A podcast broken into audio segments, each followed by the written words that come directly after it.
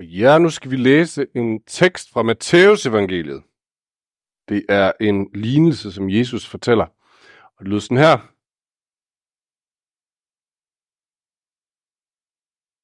Og der kommer lige lidt mere her på. Nå. Jesus sagde, det er... Jeg skal bare lige finde ud af, om vi er helt enige her. Øh, det er med himmeriget som en mand, der skulle rejse til udlandet. Ja, det passer. Undskyld. Og kaldte sine tjenere til sig og betroede dem sin formue. En gav han fem talenter, en anden to, og en tredje en. En hver efter hans evne. Så rejste han. Den, der havde fået de fem talenter, gik straks hen og handlede med dem og tjente fem til. Ligeledes tjente ham med, den ene, øh, med de to talenter en, to til. Men den, der havde fået en talent, gik hen og gravede et hul i jorden og gemte sin herres penge. Lang tid efter kommer disse tjeneres herre tilbage og gør regnskab med dem. Den, der havde fået de fem talenter, kom og lagde andre fem talenter på bordet og sagde, Herre, du betroede mig fem talenter. Se, jeg har tjent fem talenter til. Han sagde til ham, Godt, du gode og tro tjener. Du har været tro i det små. Jeg vil betro dig meget. Gå ind til din herres glæde. Og så han med de to talenter kom og sagde, Herre, du betroet mig to talenter. Se, jeg har tjent to til. Hans herre sagde til ham, Godt, du gode og tro tjener. Du har været tro i det små. Jeg vil betro dig meget. Gå ind til din herres glæde. Så kom også han, som havde fået den ene talent. Og han sagde, Herre, jeg kender dig som en hård mand, der høster, hvor du ikke har sået, og samler, hvor du ikke har spredt. Og af frygt for dig gik jeg hen og gemte din talent i jorden. Se, her har du, hvad der er dit. Men hans herre sagde til ham, du dårlig og dogne tjener. Du vidste, at jeg høster, hvor jeg ikke har sået, og samler, hvor jeg ikke har spredt. Så burde du have betroet mine penge til vekseleren, så, havde, øh, så jeg havde fået dem igen med rente, når jeg kom tilbage. Tag derfor talenten fra ham, og giv den til ham med de ti talenter. For enhver, som har, til ham skal der gives, og han skal have i overflod, men den, der ikke har, fra ham skal selv det tages, som han har. Og kast den udulige tjener ud i mørket udenfor. Der skal der være gråd og tænderskæren. Amen. Jeg er spændt på, om der så er et billede på den næste slide. Yes. Er nogen, der kender ham? Det er Buddy Christ fra filmen Dogma, hvor han skal bruges som blikfang for den katolske kirke. De vil gerne lave sådan en, skal man sige, genopfinde deres brand, og så tænker de, den der Jesus, han kan nok lokke flere folk i kirke. Det er ikke lige ham, man fornemmer i dagens tekst, synes jeg. Jeg ved ikke, om I er enige med mig i. Øh, der virker han til at være en lille smule mere alvorlig, end det vi læser lige nu. Og faktisk bliver det bekræftet, hvis man læser de øh, beretninger, der går forud for det, vi læste i dag i Matthæus, og lige bagefter. Fordi lige før, der har vi beretningen om de 10 brudepiger, som sidder og venter på, at øh, brudgommen skal komme, men fem af dem falder i søvn og er ikke klar, og kommer altså ikke med ind til festen. Beretningen bagefter er den, vi kalder verdensdommen, hvor dommeren sidder og skiller forerne fra bukkene, alt efter hvordan de har brugt deres opmærksomhed på andre mennesker. Og så altså den her beretning i midten om de tre tjenere, som skal lægge af, aflægge regnskab for deres øh, liv.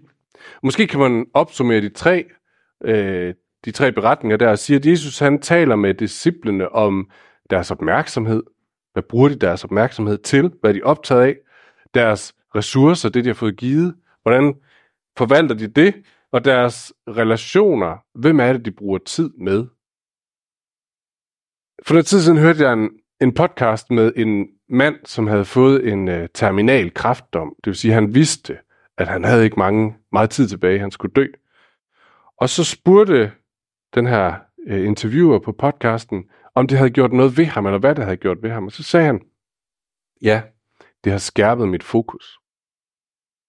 Når man ved, der er kun så og så lang tid tilbage, så, man, så, så bliver man mere skarp på, hvad er vigtigt, hvad er ikke vigtigt. Øhm, måske så er det også sandt om Jesus her, fordi næste kapitel i Matthæus, kapitel 26, der har vi korsfæstelsen.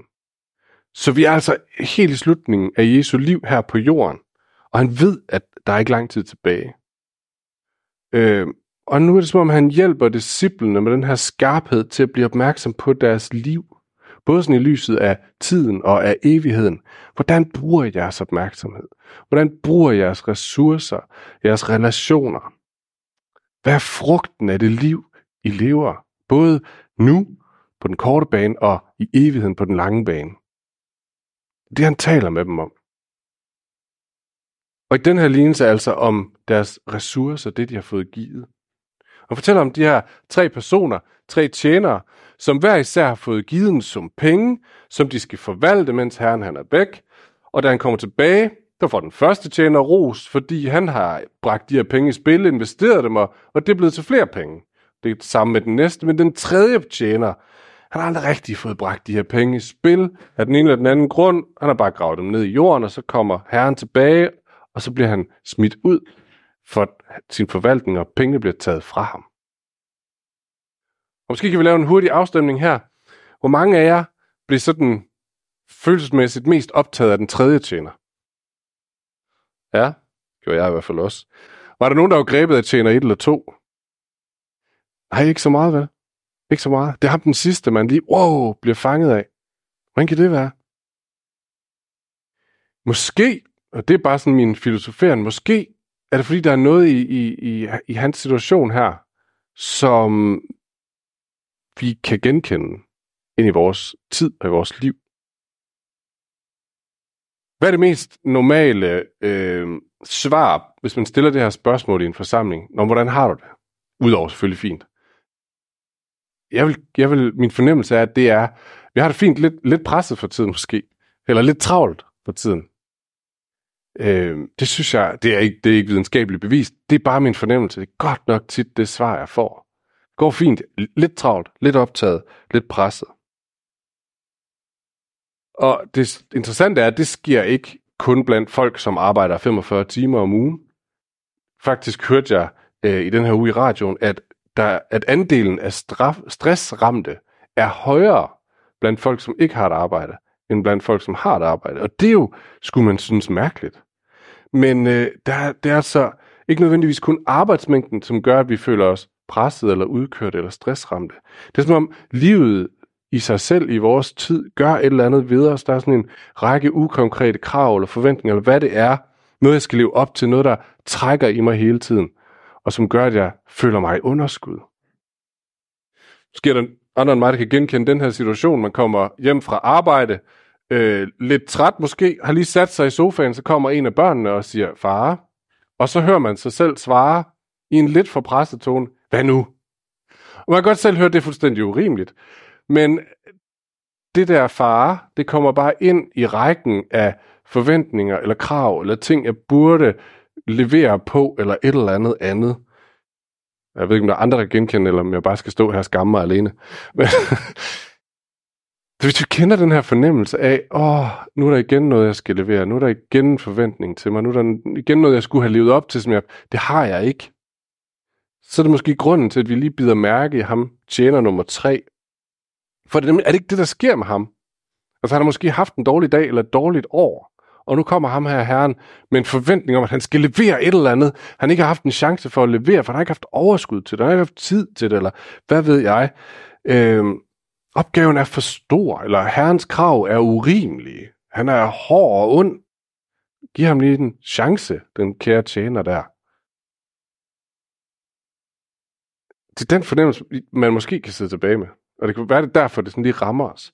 Øh, her i foråret, der har vi i Odense, har vi sådan et, et tema eller et par briller, som vi sådan læser vores bibeltekster i, i gudstjenesten ud fra, som er spørgsmålet, hvad er egentlig det nye her?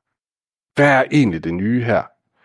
Øhm, fordi man kan tænke, når man, de her bibeltekster har vi læst tusind gange, de har formet vores kultur. Hvad er egentlig, kommer Jesus med noget nyt, eller er det mere af det samme som resten af samfundet? Øh, og, og jeg er blevet ret vild med det spørgsmål. Hun går på jagt efter, hvad er det? Er der noget anderledes? Er der en ny tone, eller er det bare mere af samme sovs? Øh, så, så jeg kan ikke lade være med også at stille det spørgsmålet her.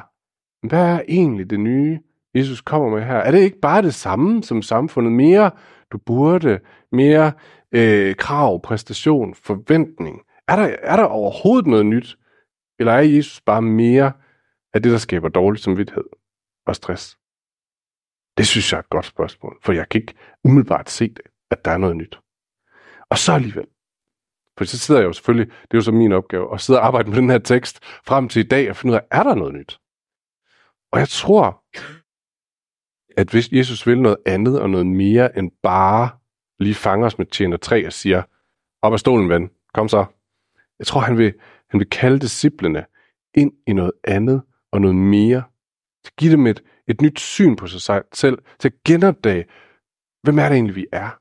Træk os ud af den der, åh oh, nej, jeg skal levere på en rolle, jeg slet ikke er i stand til. Træk os ind i en anden virkelighed. Er der nogen af jer, der har set øh, Løvernes Konge? Næste slide. Nogen har set Konge? Nej. Den er gammel, den film, men uh, I burde være nogen. Der burde være nogen af os, der har set. Du tyder stadigvæk til den her. Uh, jeg ved ikke, om I kan huske den der scene, hvor øh, det lykkes den her mystiske bavian, øh, Rafiki, som man ikke helt kan forstyrre på, hvad er for en, øh, at opstøve Simba, øh, løveprinsen, i sit skjul, hvor han har gemt sig i mange år siden sin fars død. Og i skam har Simba slået sig til tåls med det, man kan sige, fra en løves perspektiv, er et ret uværdigt liv. Han spiser larver og orm og lytter til livsvisdom fra en markat og et vortesvin. Det er et uselt liv, kan man sige. Men det har han slået sig til tåls med, for han er flygtet fra sin rolle i skam.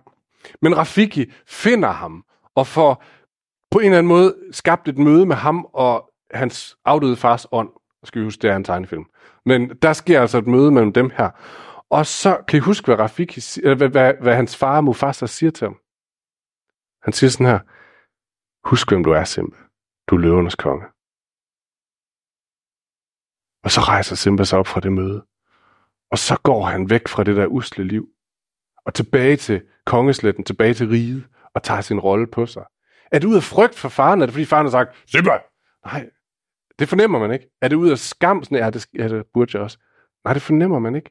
Det er som om det der møde har kaldt et eller andet frem i Simba. Et eller andet, som er blevet begravet, et eller andet, han havde glemt, et eller andet. Og han pludselig kommer til ham, nå ja, nå ja, jeg er noget andet. Jeg er noget mere. Jeg tænker, det faktisk det er det, Jesus han har prøvet på at gøre med de her disciple i de her lignelser. Prøv at gøre med os i dag måske. Så husk, siger han, I tjener under en herre. Det er det første. Husk, I tjener under en herre. Er det en god eller en dårlig nyhed? Det kommer måske lidt an på temperament. Ja, det kommer nok lidt an på temperament, tror jeg, Andrit. Øh, for nogen, så vil det være en enorm befrielse at få at vide, oh, jeg skal ikke være herren. For nogen andre, så vil det måske være lidt nederen og tænke, ej, seriøst, er jeg bare en tjener? Øh, fordi det betyder, at du er ikke dit livs centrum. Der er en anden, der står over dig. Men den sandhed skal naturen nok minde os om på et eller andet tidspunkt, at jeg er ikke livets herre. Der er noget, der står over mig. Men om det er godt, kommer selvfølgelig også an på, hvem den herre er. Om det er godt at stå under ham. Men han viser sig i den her lignelse at være god, for han har betroet en større sum penge hos hver af de her tjenere. Han har så givet dem noget i hånden. Og hvis vi lige stanser der et øjeblik, fordi det er et tema, vi kan forfølge hele vejen igennem Bibelen. Det her tema af at få givet noget i sine hænder, man kan bringe i spil. Så hvis vi tager tilbage til første Mosebog, til skabelsesberetningen, så står der, at Gud skaber mennesket i sit billede som mand og kvinde, og at han velsigner dem, og så giver dem hele skaberværket som ansvarsområde. Nu skal I tage vare på det her skaberværk. Så de har fået noget givet i hænderne, de skal tage vare på. Og hvis vi så fortsætter til patriarkerne, til Abraham, Isak og Jakob, så gentager Gud der og siger, jeg vil velsigne dig. Du skal være en velsignelse. Igen det her, få givet noget i hånden, som du kan bringe i spil, som skal bære frugt. Og det bliver gentaget over Israels folk, og igen og igen. Så billedet er altså fra skabelsen, at, øh, og som, som Jesus han afspejler i den her lignelse, Herren giver noget i hænderne på sine børn, på sine tjenere, som de kan bringe i spil. Øh, og det er noget stort. Hvor stort, kan man spørge, er det, de har fået?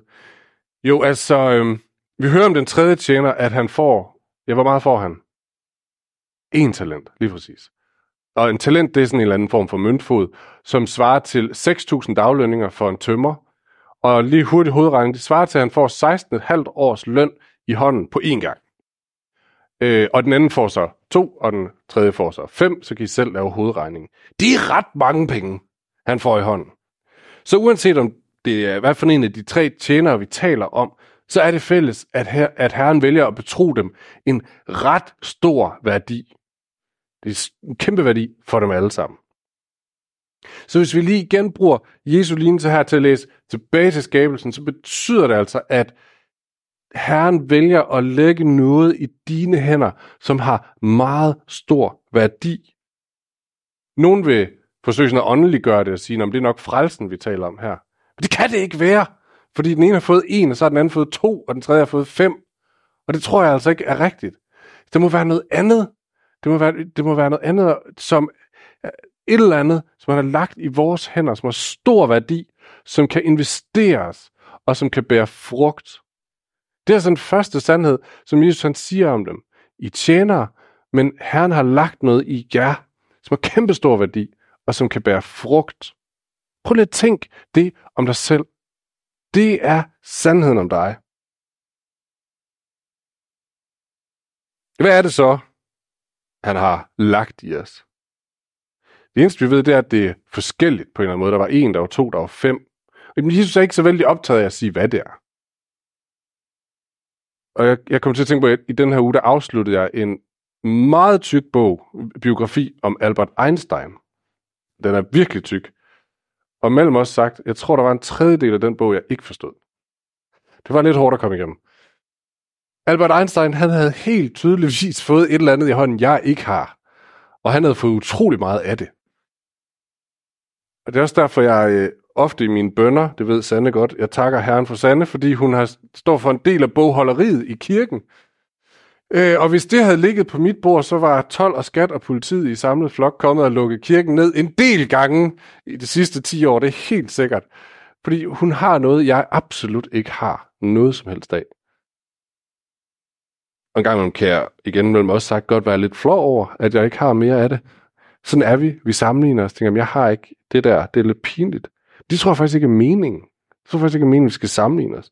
Jeg tror, vi skal forstå, at vi har modtaget noget. Det er meget forskelligt. Men der er brug for det. Det er sådan, det skal være. Læg mærke til, at tjeneren kommer ikke tilbage, og så får ham, der havde meget, han får meget ros. Nej, ham, der havde fem, og ham, der får to, får lige meget ros. Jeg tror måske, det er igen en lommefilosofi, måske, hvis ham, den sidste, havde, hvad hedder det, bragt sin ene talent i spil og havde tabt det hele, så har han måske stadigvæk fået ros. Det han får kritik for, det er overhovedet ikke at bruge det til noget.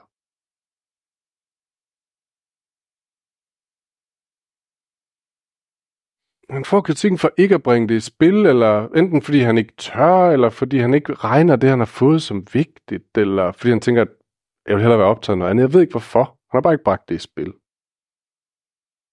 Så der er lagt noget i os, det er forskelligt, det er stor værdi, det kan bringes i spil. Jeg kom til at tænke på en af mine kammerater, som har en kronisk sygdom, som gør, at han nu i en alder af 37 har måttet trække sig helt tilbage fra arbejdsmarkedet og bruger det meste af sin tid på at hvile. Og på en eller anden måde har det været voldsomt at kigge på. Og nu kan man gribe sig tanken, hvad har han tilbage at spille ind med? Jeg ved ikke, om han selv kan tænke det. det, det jeg kan mærke det på mig selv. Åh, det vil være svært. Men sandheden er, man forlader aldrig en samtale med ham, uden at gå derfra opmuntret, øh, set, styrket i troen. Han har så meget at investere, som man ikke kan se.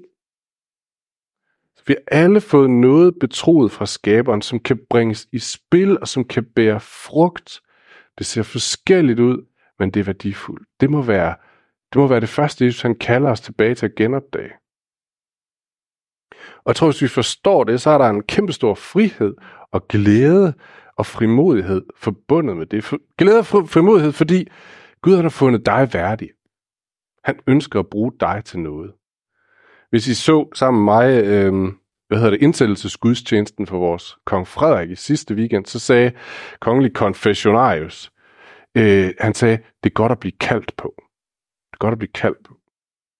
Og det er det selvfølgelig kun, hvis man ved, at man har fået det, som man har brug for, der hvor man bliver kaldt ud. Men hvis man ved det, så er det godt at blive kaldt på. Hey, Du er set. Du skal bruges til noget. Og frihed, fordi du skal ikke levere det samme, som alle de andre skal levere. Jeg skal ikke lave regnskab som Sande. Tak Herren for det. Jeg skal ikke lede lovsang som Anne. Jeg skal heller ikke gå ned og lave børnekirke som Thea og Elias i dag. Øh, fordi det er ikke det, som Gud har lagt i min hånd. Jeg skal måske heller ikke tjene mange penge eller bo i et stort hus, ligesom det virker som om man skal for at være et ordentligt menneske. For det er ikke sikkert, det er det, Gud har lagt i min hånd. Jeg skal noget andet, men jeg skal noget. For han har kaldt på mig, og han har lagt noget i min hånd. Og det kan bringes i spil.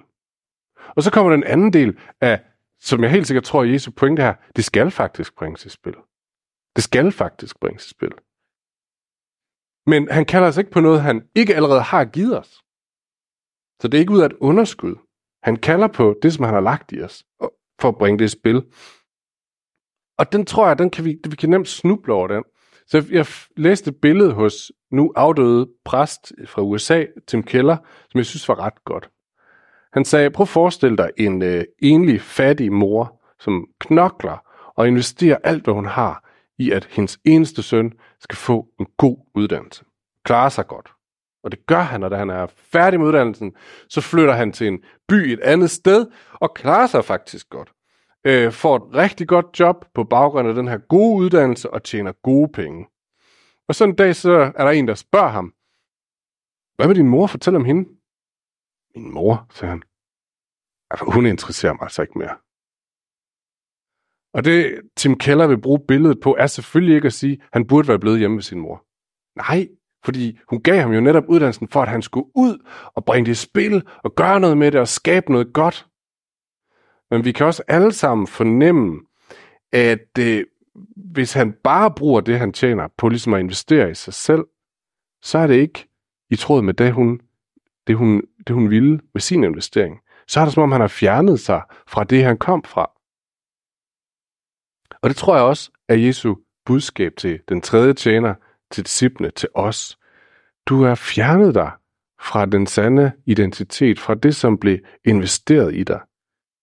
Du er fjernet fra den, du var i mit hus. Du er selv gået ud af den dør og har lukket den bag ved dig. Husk, hvem jeg er, siger Jesus altså her i slutningen af hans liv. I tjenere, eller venner, som man siger et andet sted, eller børn, som Paulus fortsætter, af den levende Gud. I en del af hans hushold, I er i gang med at bygge på det, som han har skabt jer til. Tag vare på den her verden, brede hans rige ud. Det er derfor, han har lagt noget i dig, for du skal være med til det her.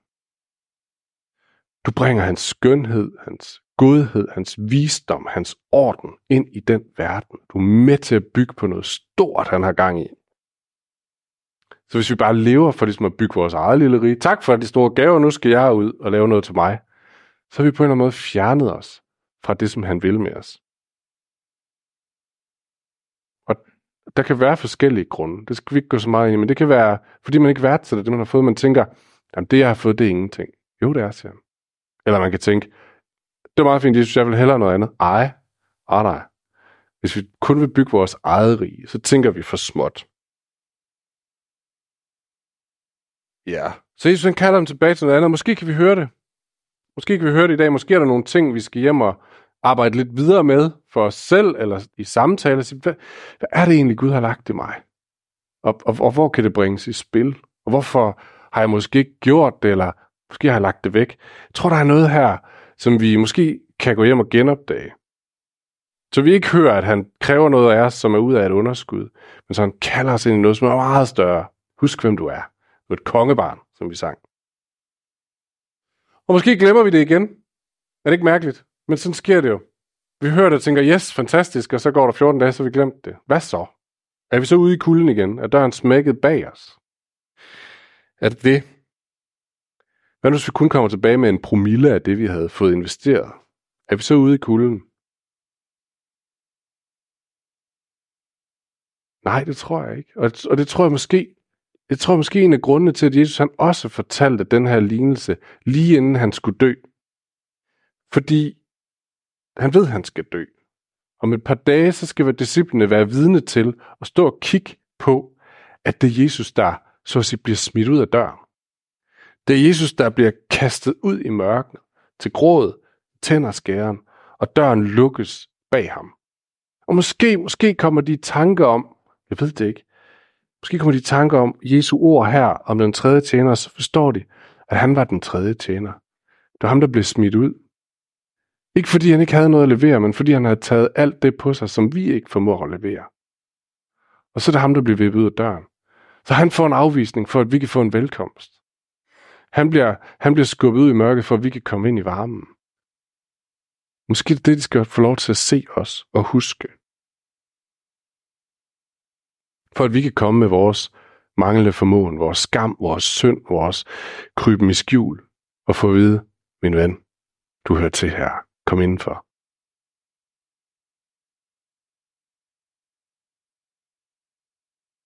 Lad os bede sammen. Jesus, jeg beder om, at vi må høre dine ord rigtigt. Vi ikke bare hører dem som endnu et slag i hovedet, som får os til at krybe sammen i skam, men at vi hører dem som en opmundring og en udfordring til at være dem, som du har skabt os til at være. Til at tjene ud af det, som du har lagt i vores hænder. Til at være med til at bygge dit rige i vores familie, i vores venneflok, i vores nabolag, på vores arbejdsplads, der hvor vi er. At vi tør at se det, du har lagt i vores hånd. Opdage, hvad det er, og bringe det i spil, så din kærlighed når langt flere mennesker. Amen.